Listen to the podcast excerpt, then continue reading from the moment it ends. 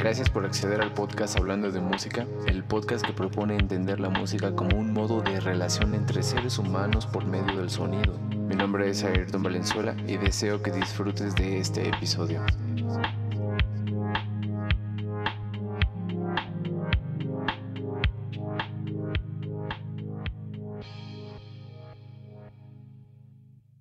Hola a todos y a todas, sean bienvenidos una vez más aquí al podcast y pues ya saben, si están por aquí de una vez, por favor, y si les gusta este tipo de contenido, dejen su like, suscríbanse, si es la primera vez que están viendo esto, también dejen su comentario, ya sea ahorita a la mitad del video o al final del video, como ustedes quieran, porque es un episodio que hay, hay temas, hay bastantes temas, déjenme decirles. Y gracias, gracias por estar sintonizando, por estar viendo esto, ¿no? Por estar apoyando este canal. no estoy solo, ah, el día de hoy me acompaña, no se va a ver otra vez, pero me acompaña mi querido Ernesto Montañez. ¿Cómo estás, Neto? Muy bien, güey. a huevo. Ah, ya sabe, pues como les he dicho, este episodio, digo, este programa empieza como cinco veces. Y pues así son las cosas, ¿no? Todo para traer, tratar de traerles el mejor contenido posible hecho por mis manos. Sí. Entonces, básicamente los temas de hoy lo voy a subir un poquito porque siento medio raro. Pero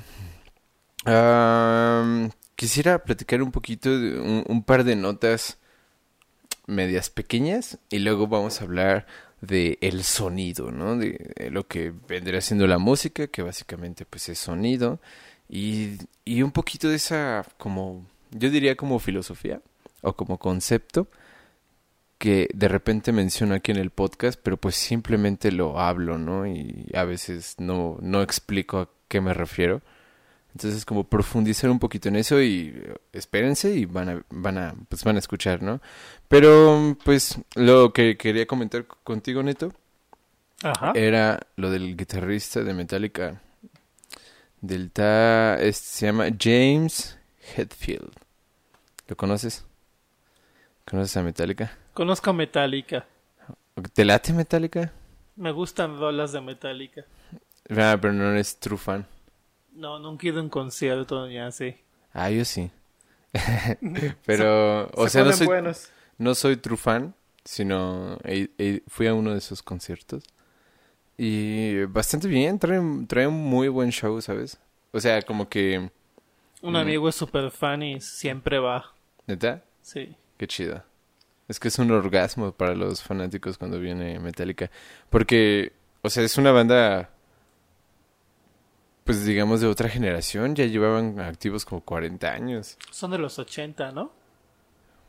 Creo que sí. Sí. Sí, sí, sí, sí. Ah, a ver, vamos a googlear cuándo fue su primer disco.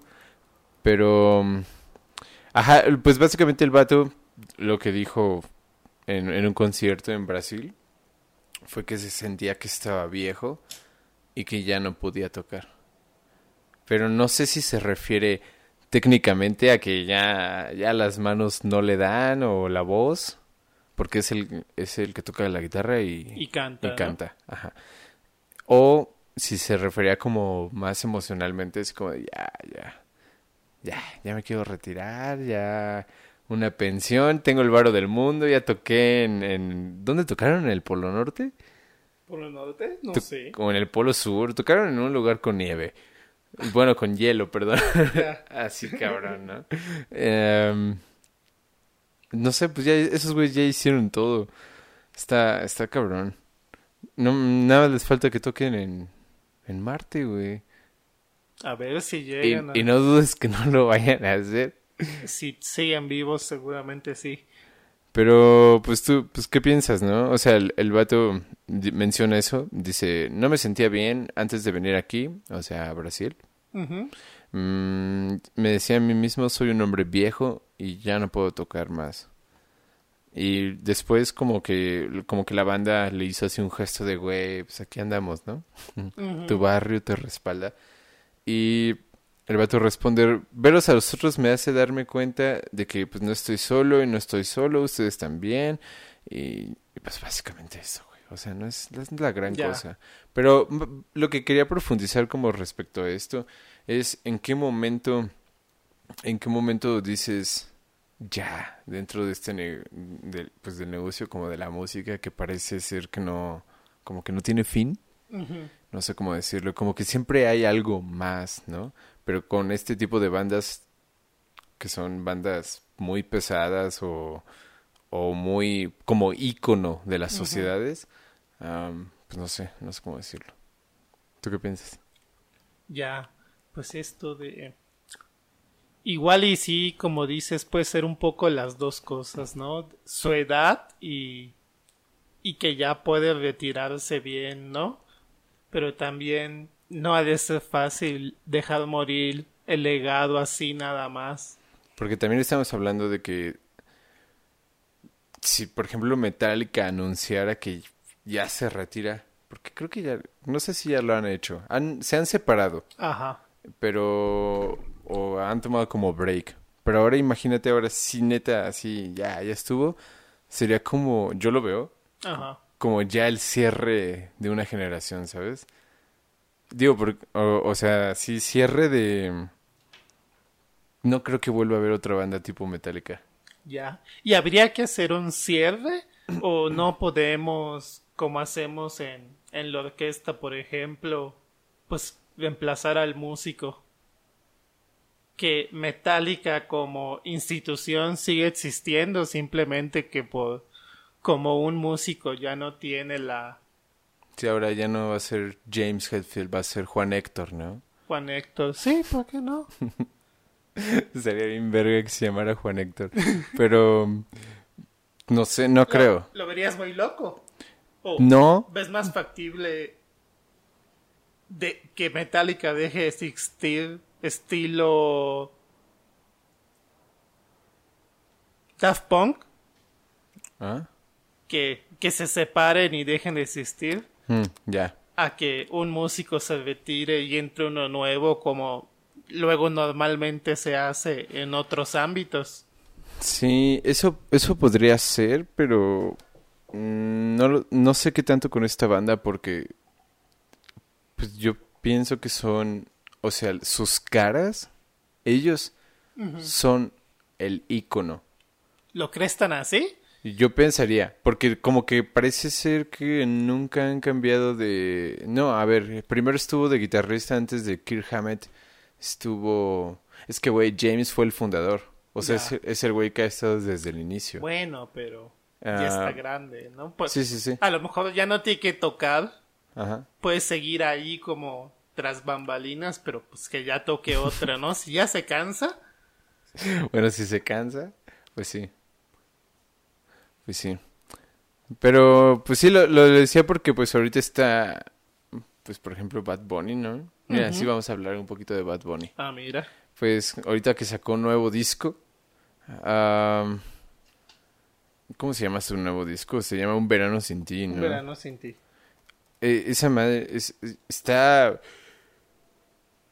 No me acuerdo cuántas descargas se logró en el, el día que salió, pero fueron un chingo.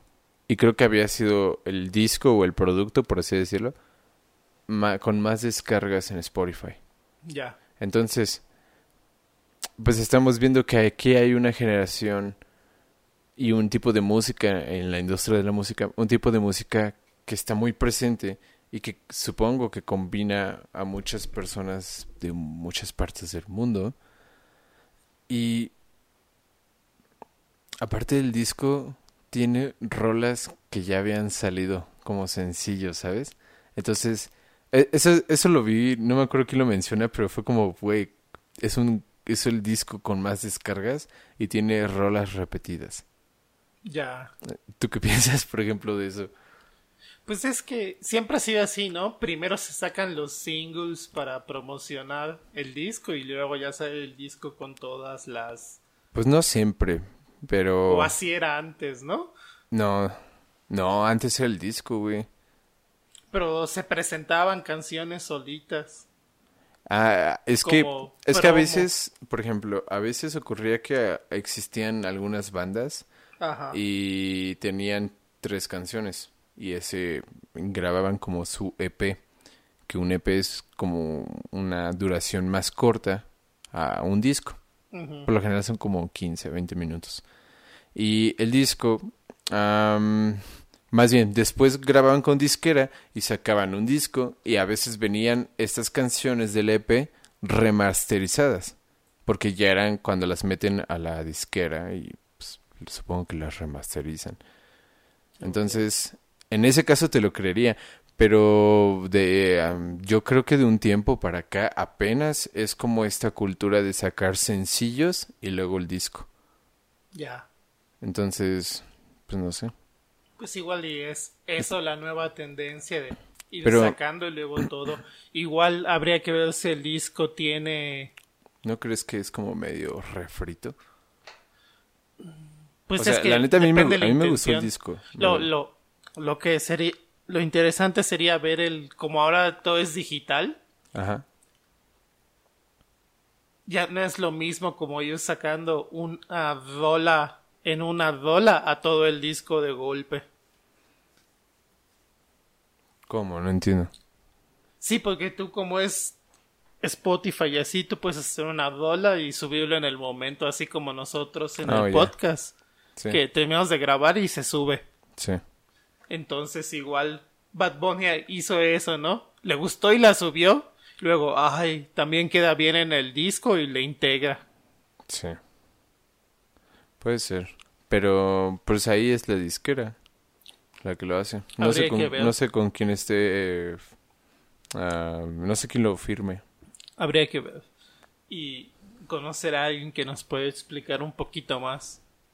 No, pues es eso. Ah, Ok. O sea, la, la disquera tiene los derechos, pues, de autor, por así decirlo. La disquera tiene el disco y la disquera tiene las canciones. La disquera empieza a soltarte las canciones y luego te saca el disco. ya. Es como, es como una serie. Como una serie. Sí, o sea, yo lo veo como una serie. Es, Ok. es- te están mostrando, o como tweets, güey. Te están mostrando así como la promoción y te dan poquito, pero es para como mantenerte enganchado y luego te aventan el disco. Pero ya una vez que te aventaste todas las rolas 16 semanas antes y el 16 con 10, eh, perdón, y el disco con 16 rolas. ¿Sí me explico? Sí. Igual y es solo para tener más descargas. Sí, también. O sea, es- eso es, pues ese es el negocio ahorita que se está manejando en, la- en, pues en Spotify, que es el que ahorita lleva como la industria de la música. Por descarga entonces. Ajá. Qué Sí. loco. Por descarga y... Sí, por descarga. Te iba a decir que por escucha, pero... Pero... mm, Por la escucha debería de ser este... Después de los 30 segundos. ¿sabes? Si no, no te lo cuenta. Ya. Pero sí, está muy bueno el disco.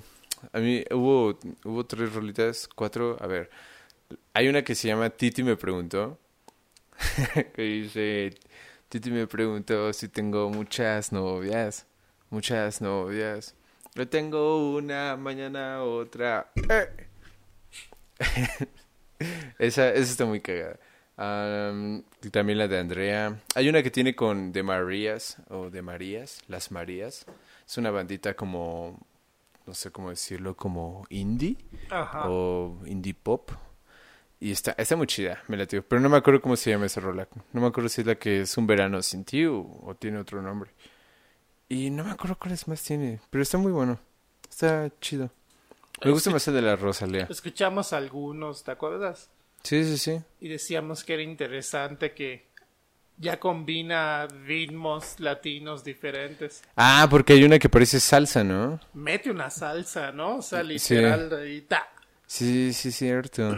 Bueno, pues yo creo que igual estaría chido hacer un video sobre ese disco. Ah, Dejen su like si quieren un video sobre eso. háganoslo saber. Háganmelo saber. Y pues sí, básicamente es eso, ¿no? La, el- la nostalgia de una generación musical con Metallica y la nueva generación con Bad Bunny. Básicamente. Am, pero sí, pues... Oye, yo más bien te quería- El otro día estábamos hablando sobre Doctor Strange. Ajá. Y, y si ustedes ya vieron la nueva película de Doctor Strange, la 2, la de In the Multiverse of Madness, qué envidia. No, no, la neta no. Pero yo no la he visto. Entonces, pero díganme ustedes qué opinan, ¿no? Y ahorita veremos. Yo le decía a Neto que Danny Elfman, que fue quien compuso la música o el soundtrack o la banda sonora para esta película, mm, tenía el mejor, o tiene para mí el mejor score del universo de Marvel. Y no me refiero a que Doctor Strange es el mejor score. El mejor score para mí es la primerita de Spider-Man, la, la de Sam Raimi. Ajá. Con Y- Toby Maguire. Sí, la primera, la, esa mera, la del 2000 creo, o del 99, no me acuerdo. Pero, mm, ajá, eh, o sea, la verdad es una muy, es un, una muy buena, es un muy buen score. Y score me refiero a la, toda la música, ¿no? Ah, está, es una, es buena música, está muy chida. Si no la han escuchado, vayan a escucharla. Eh, si quieren sin ver la película, o sea, solo escuchando la música. Y pues así hice un poquito con este soundtrack de Doctor Strange. Pero luego dije, no, mejor, ¿saben qué? Mejor hasta que vea la peli, hasta que vea la peli la escucho. Y luego vemos qué onda, ¿no? Pero, pues no sé, Neto me decía... más- ¿Te acuerdas por qué te pregunté si creías que era el mejor score Spider-Man? Ya, sí, sí me acuerdo. O, ajá, a ver, ¿por qué?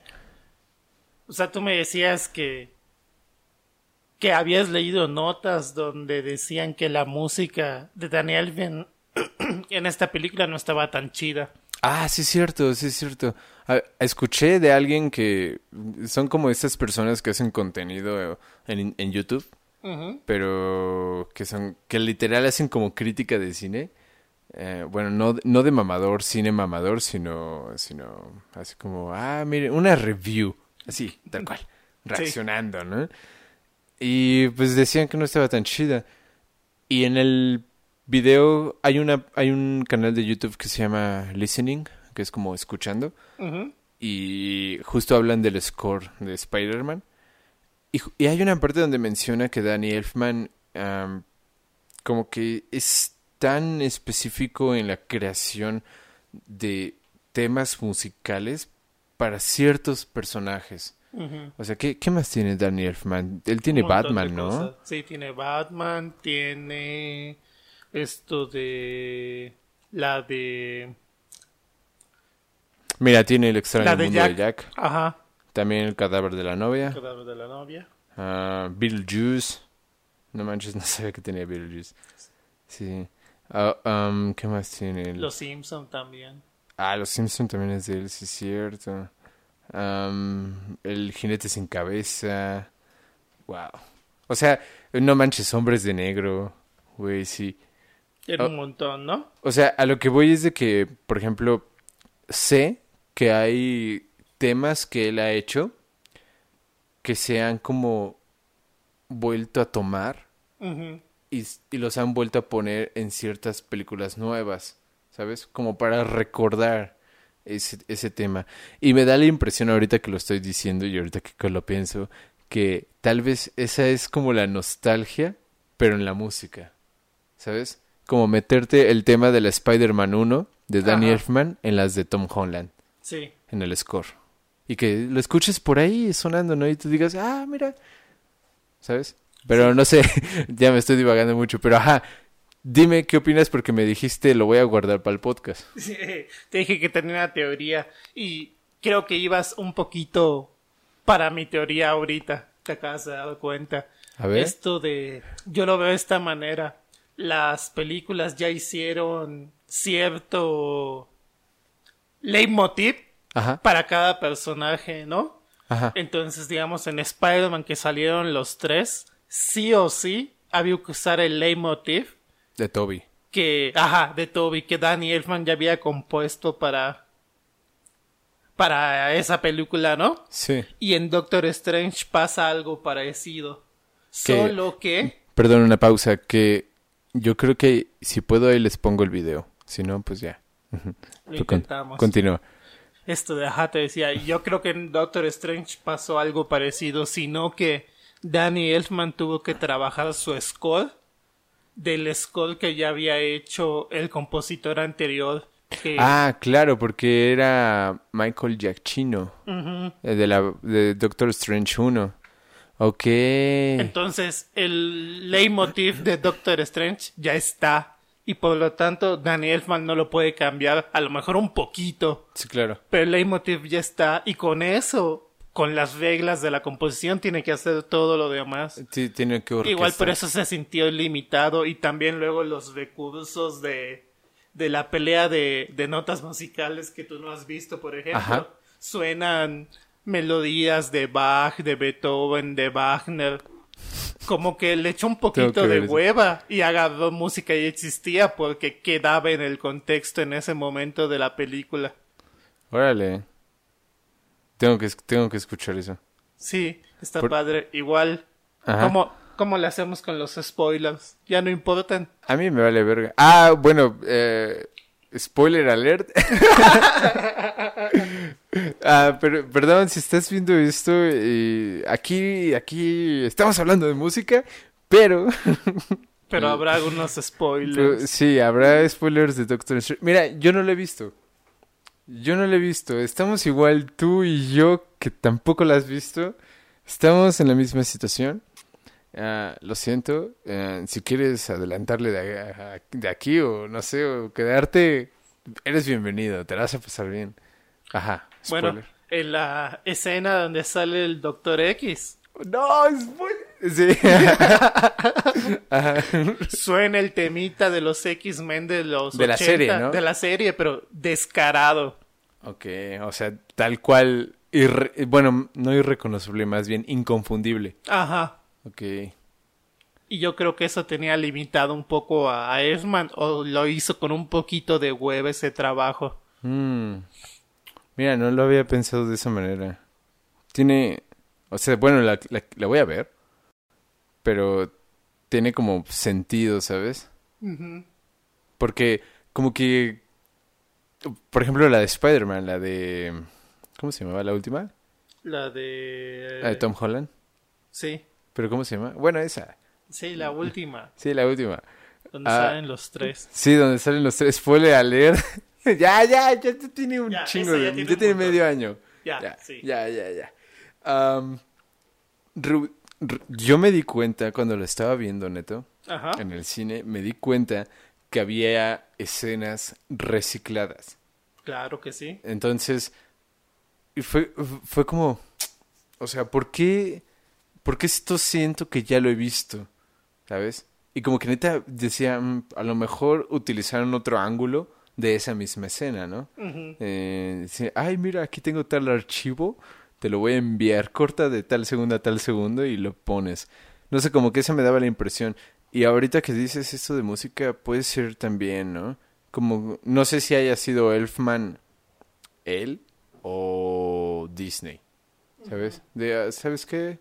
Mejor haz tal cosa. Que no creo. Luego no entienden sobre música.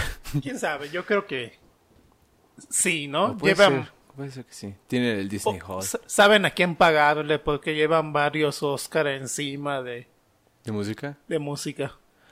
Sí. Dune, Dune, ¿quién la... ¿De qué casa es? No me acuerdo. Am, es que sé que esa ahorita ganó un premio. Creo que a Mejor Canción Original. Bueno, Hans Zimmer lo ganó. Ok. Pero si Ah. fue Hans Zimmer fue a Score, ¿no? Mm, ay, no sé quién la patrocine. Pero sí, creo que fue a, a School. Ok. Sí, pero pues bueno, básicamente era eso, ¿no? Danny Elfman y la música de Marvel. La neta está muy, está muy perra la, la de Spider-Man. Hay una parte donde les pone 16 avos a toda la cuerda. No manches. Estaría chido tocarla. Sí. Mm, sí, para ta- tratar de salir un poquito de lo convencional, ¿no? De hecho, ¿por qué eso no se hace, güey? ¿Qué? O sea, ¿por qué se toca en las de en los conciertos de películas? Ajá. ¿Por qué se toca siempre las mismas? Porque, o Star sea, Wars, Jurassic Park, eh, Harry Potter, el tema de Hedwig. eh. que todas esas pelis realmente tienen derechos de autor, güey. No se podrían estar tocando así nada más. Pero se puede comprar el score. Se puede comprar el score y ya tienes el permiso para... no, compras un permiso para poder tocarlo. Ah, o sea, aparte del score, ¿tienes que comprar el permiso? No. Si ya tienes la música, solo pagas el permiso, pero normalmente pagas música y permiso. Eh, el chiste es que los conciertos de películas que luego ves que se pasan es porque o las orquestas ya pagaron ese permiso y tienen la música y ya por lo tanto pueden tocarlo las veces que quieran. Mm. O son partes que se rolaron por internet y ya todo el mundo las tiene porque gracias internet. Güey, no mames. Ah, pues bueno, estaría chido. Yo nunca he tocado en un hueso de películas. O en un concierto de películas. Seguro debe haber uno pronto. Sí, seguramente, güey. Pero a lo que voy es de... Hasta, hasta como que me da un hueva esos un poquito de esos soundtrack. Es que tenía que tocarlos. No, Ajá. no de que me den hueva de que no me puedan gustar o, o de que no, no me gusten más bien.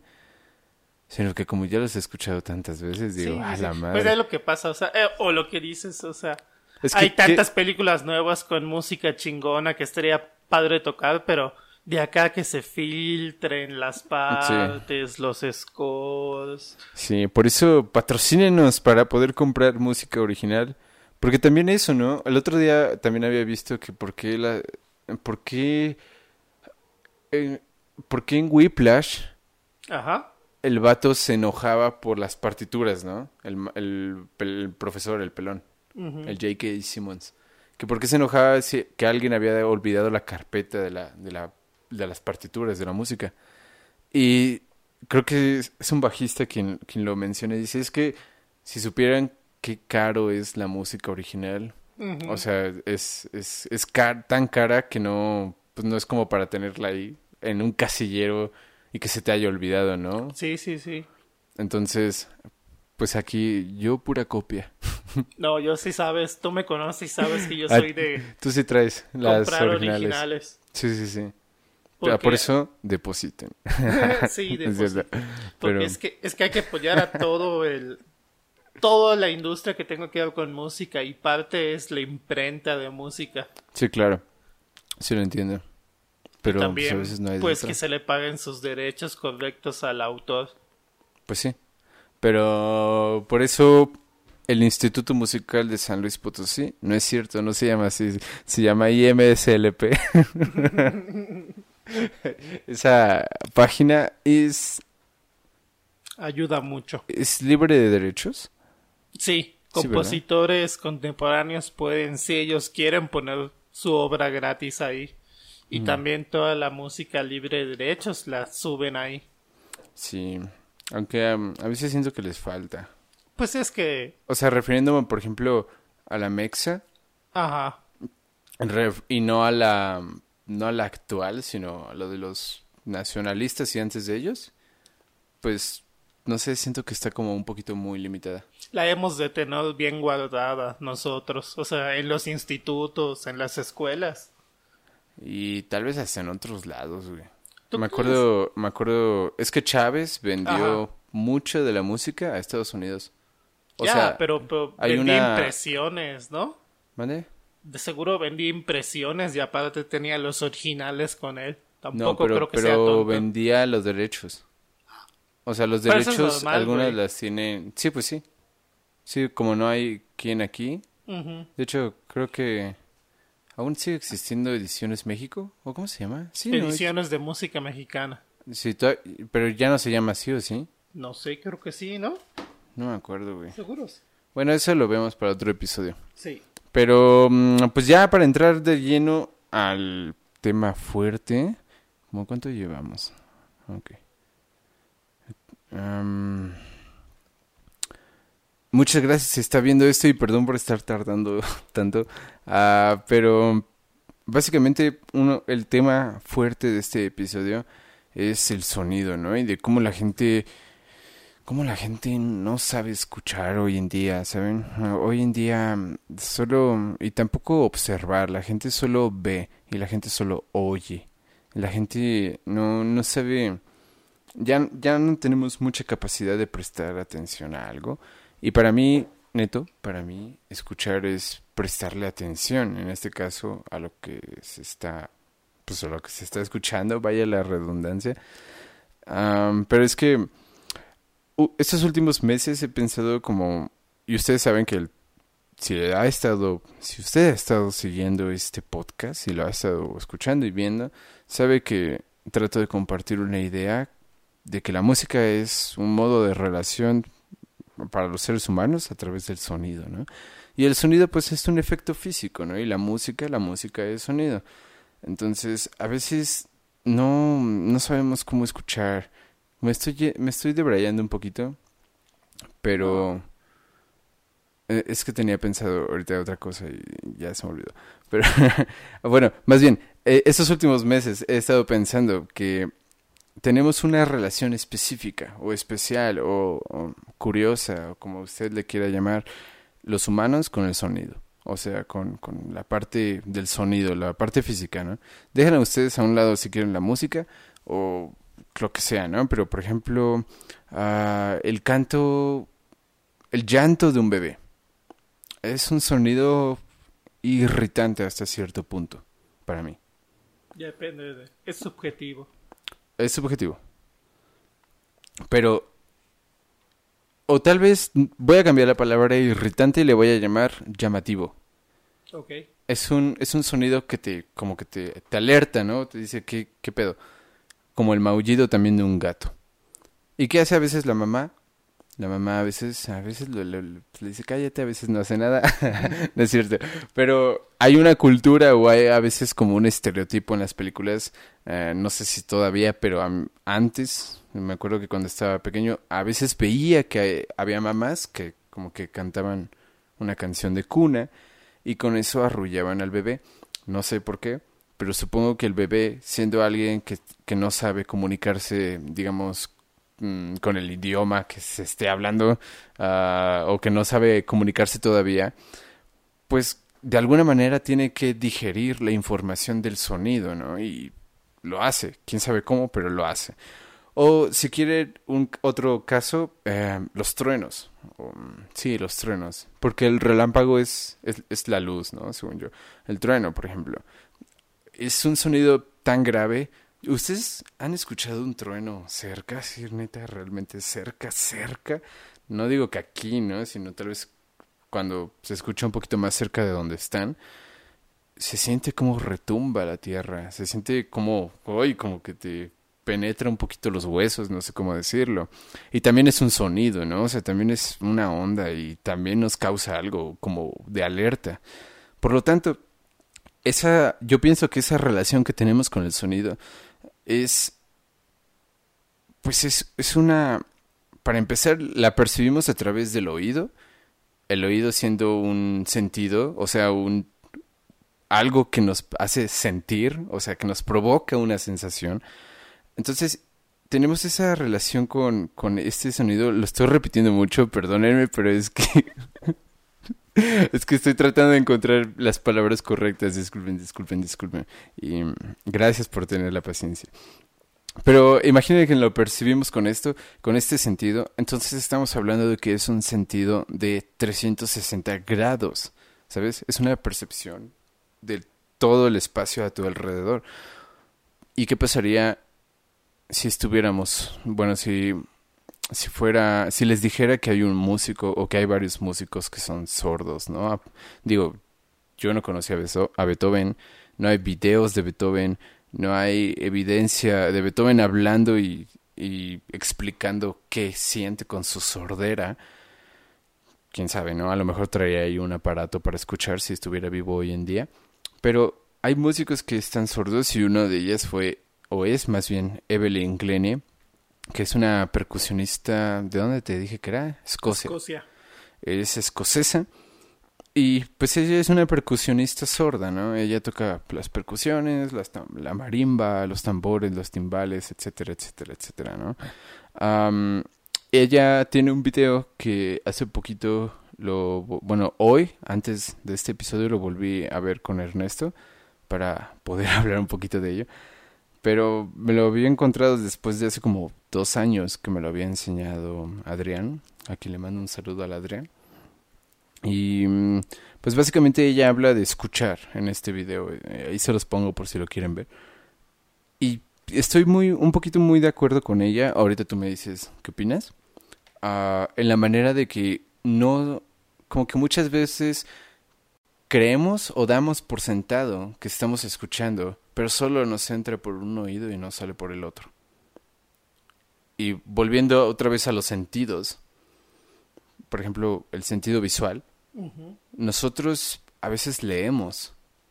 No hay lectura que no sea prestando atención, ¿sabes?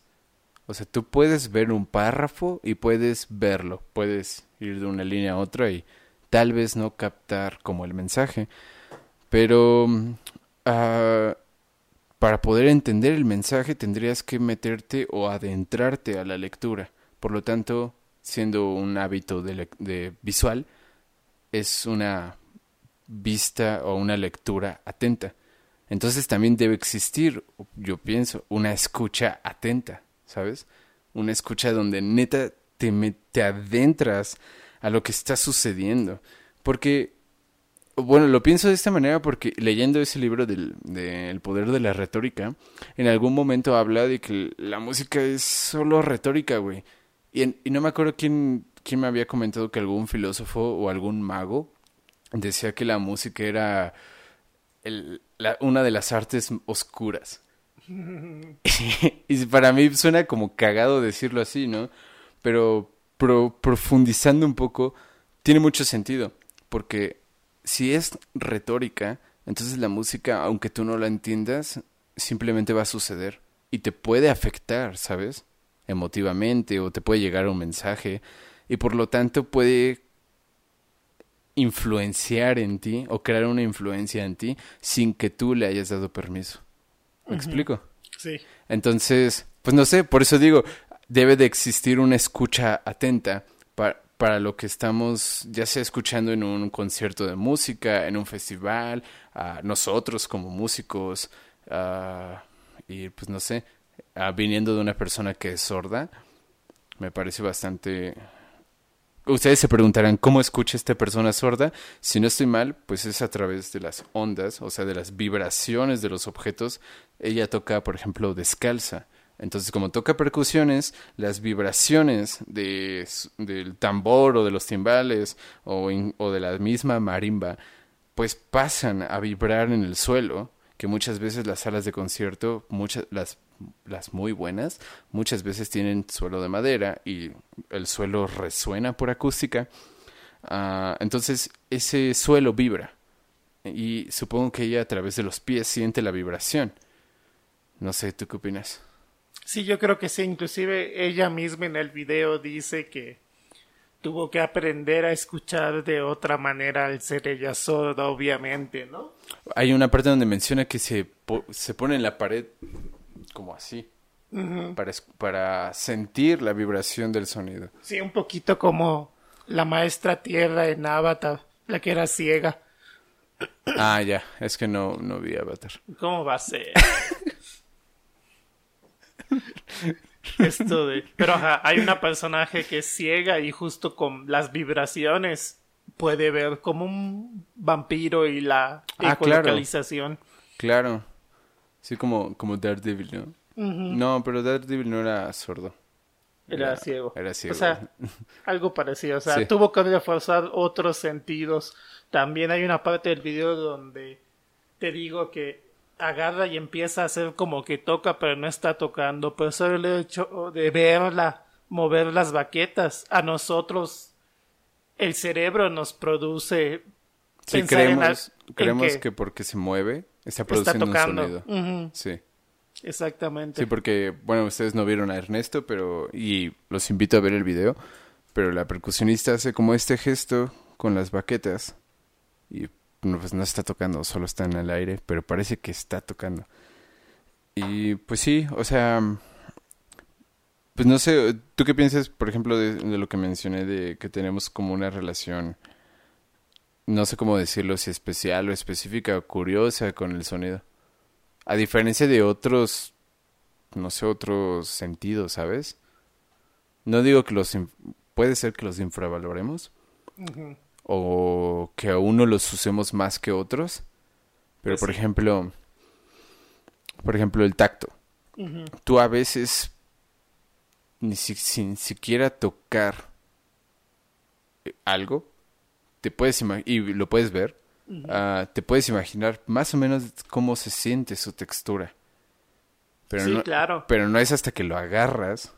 Lo compruebas. Ajá, Eso exacto. es, sí, claro. Pero por eso es lo mismo que te decía, esto de nosotros para lo que vemos, lo que sentimos, es una combinación de todos nuestros sentidos en nuestro cerebro.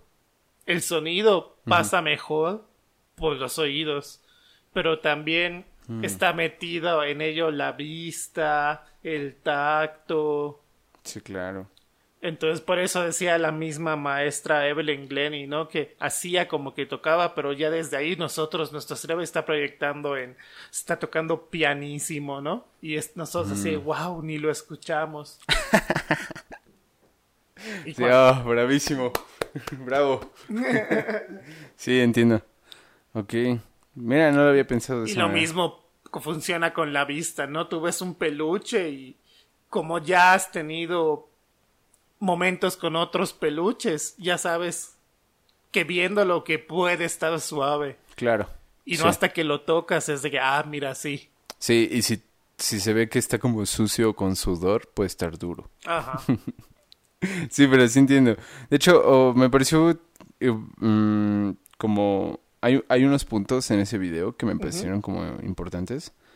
Ah, bueno, un poquito siguiendo esta línea como del sonido. Ella en una parte del video menciona que eh, dependiendo de dónde estés, ah, como por ejemplo, no sé, eh, bueno, ustedes no están aquí, ¿no? Pero digamos yo soy el que está produciendo aquí un sonido, no sé, lo que sea. Y dependiendo de ustedes dónde estén con la, en la sala, ah, pues lo van a escuchar de diferente manera. Y eso me pasó en el Aleph, que es el Festival de Ciencia y Artes que ocurrió en el MUAC, eh, Museo de Arte Contemporáneo de la UNAM. Mm, fui a ver un concierto de los alumnos que ganaron la cátedra del maestro Arturo Márquez, que creo que es cátedra de composición. Y se presentaron seis obras, la neta estu- estuvieron muy chidas, eh, música contemporánea. Y saludos si, están viendo esto y ojalá un día vengan. Pero mm, me pasó que yo estaba sentado un poquito a la izquierda de la sala y me di cuenta como que el, no sé, el, el, ¿cómo se llama? El recinto, la sala adentro, tenía un, esta pared la tenía de madera. Ujú. La parte de atrás tenía creo que también un- unas cosas de madera y la de acá no. O si acaso un pedacito. Y no sé si era por donde yo estaba sentado, pero yo sentía neta, neta entrar el sonido por este oído. ¿Sabes? Como que sentía más cansado el oído izquierdo que el derecho. Y no sé, como que me hizo pensar, ah, cuando vi el video de nuevo, me hizo pensar de, ah, mira, o sea, claro, independientemente de donde estés en X o Y lugar, a distancia de donde se proyecta el sonido, va a sonar de cierta manera, pero es curioso que en una sala así se escuche, yo lo escucho un poquito más acá. Pero no sé si era por los resonadores de madera que estaban a mi izquierda. Seguro sí. Sí. Eh, la posición donde estés sí, va- sí varía mucho de cómo recibes el sonido. A nosotros nos pasa acá afuera que te digo que está tocando el vecino de enfrente, pero suena detrás. Sí. Ya balconeando, ¿no? Aquí no hay vecinos, aquí estamos en los estudios. No es cierto. Sí, me pareció, me pareció como, como muy curioso esa parte. Y bueno, también ella menciona el, este, esta, este cambio de rol que hubo en la institución de Inglaterra. Eso está muy importante, sí. Eso, eso es- está muy loco, ¿no? Porque, pues, como imaginarán, es una mujer sorda, músico. O sea, ¿cómo dirías ¿Cómo puede haber un músico ejecutante que es sordo, no? Te creería Beethoven, que pues algún momento tocó y luego se degradó y luego fue compositor, lo, lo que quieras, como ustedes quieran. Bueno, ya era compositor, pero ustedes me entienden. Entonces, ella, intentó hacer audición en algunos conservatorios de mm, Inglaterra o de Reino Unido más bien. Y primero como que la habían rechazado, después ella pues se quejó y mencionó algo como de ¿cómo puedes estar rechazando a alguien por su deficiencia?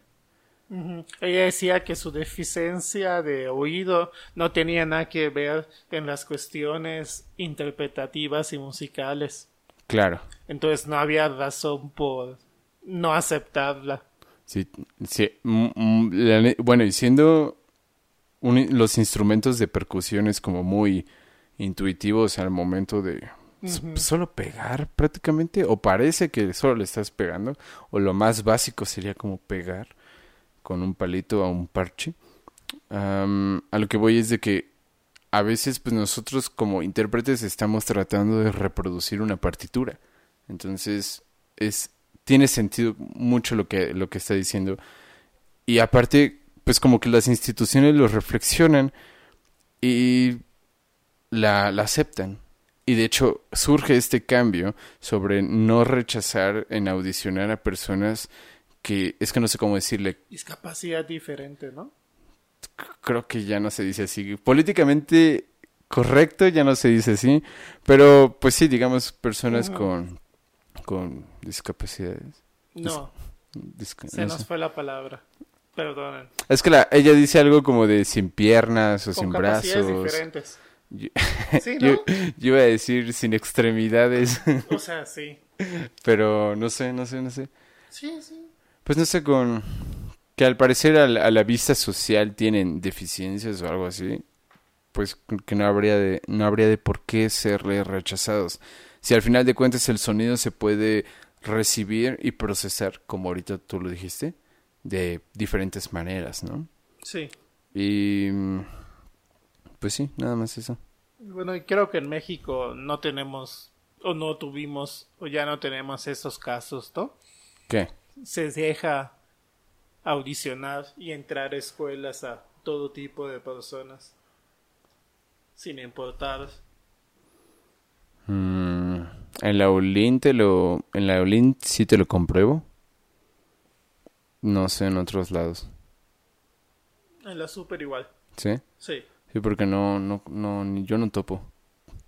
O sea, no, no, solo topo una persona. De ahí en más no. Pero supongo que sí, o sea, no creo que se le cierren la puerta a nadie. No. Sí, es mientras se puedas tocar. No mames, si, si llega un güey que no tiene brazos y llega tocando la guitarra o el cello, no mames. Pásale, güey.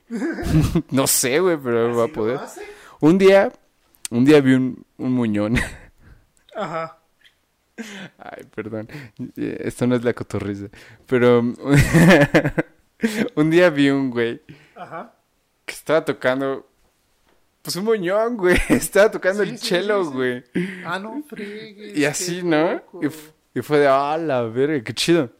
Porque, digo, siendo obvios o como, ay, sí, pero él nunca va a tocar una obra de Beethoven, una obra de Tchaikovsky, todas esas madres, o lo que quieras, pues no lo sabes. O sea, ¿sabes? su repertorio va a estar limitado a sus capacidades, pero no por eso los va a hacer mal. Y no por eso va a dejar de hacer música, ¿sabes? Eso, eso, eso está muy chido. De hecho, justo el día de hoy en la mañana, eh, con el chelo, me di cuenta de que hay, hay una, hay- había una cosa que yo no estaba tomando en cuenta en las cosas, en la, en la cuerda grave de do, y es de que como que vibra, o sea, si, si tú dejas cierto peso en tu dedo en tu mano izquierda y luego tocas, am, vibra de cierta manera. Pero pues sí. Pero pues bueno, no sé. Yo solo quisiera. Yo creo que eso sería todo. ¿Ya? Sí. ¿O ¿Tú tienes algo más que decir? Mm, Creo que no. ¿Seguro? Sí. ¿Sí? ¿Sí? Ah, ya, para que dijera así. ah, chale. Bueno, pues muchas gracias si llegaron hasta aquí a escuchar este video y si lo vieron todo, muchas gracias. Y ya saben, dejen su like, dejen su, mm, su comentario, suscríbanse, activen la campanita y pues ahí estaremos viéndonos. Bueno, ya saben, sí, ya saben, ya saben. No voy a, ya, perdón. Ah, compártanlo si les gusta y nos vemos en los siguientes episodios porque ya vienen invitados.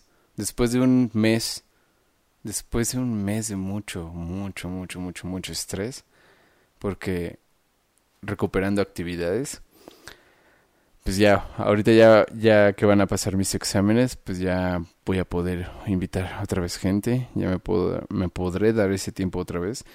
Y espero que ustedes estén aquí apoyando. Y muchas gracias otra vez. Sí. Y si quieren ir a mi examen, es el 10 de junio en la sala Hermilo Novelo en el Centro Cultural Olin Yolistli. Creo que a las 3 de la tarde. No sé. no sé a qué hora es. Mm, pero sí, debe ser en la tarde. Ahí se los pongo en el siguiente episodio. Y en los comentarios de este video. Sí. Y gracias, Neto. Por estar acá. Um, pues sí. Adiós. Bye.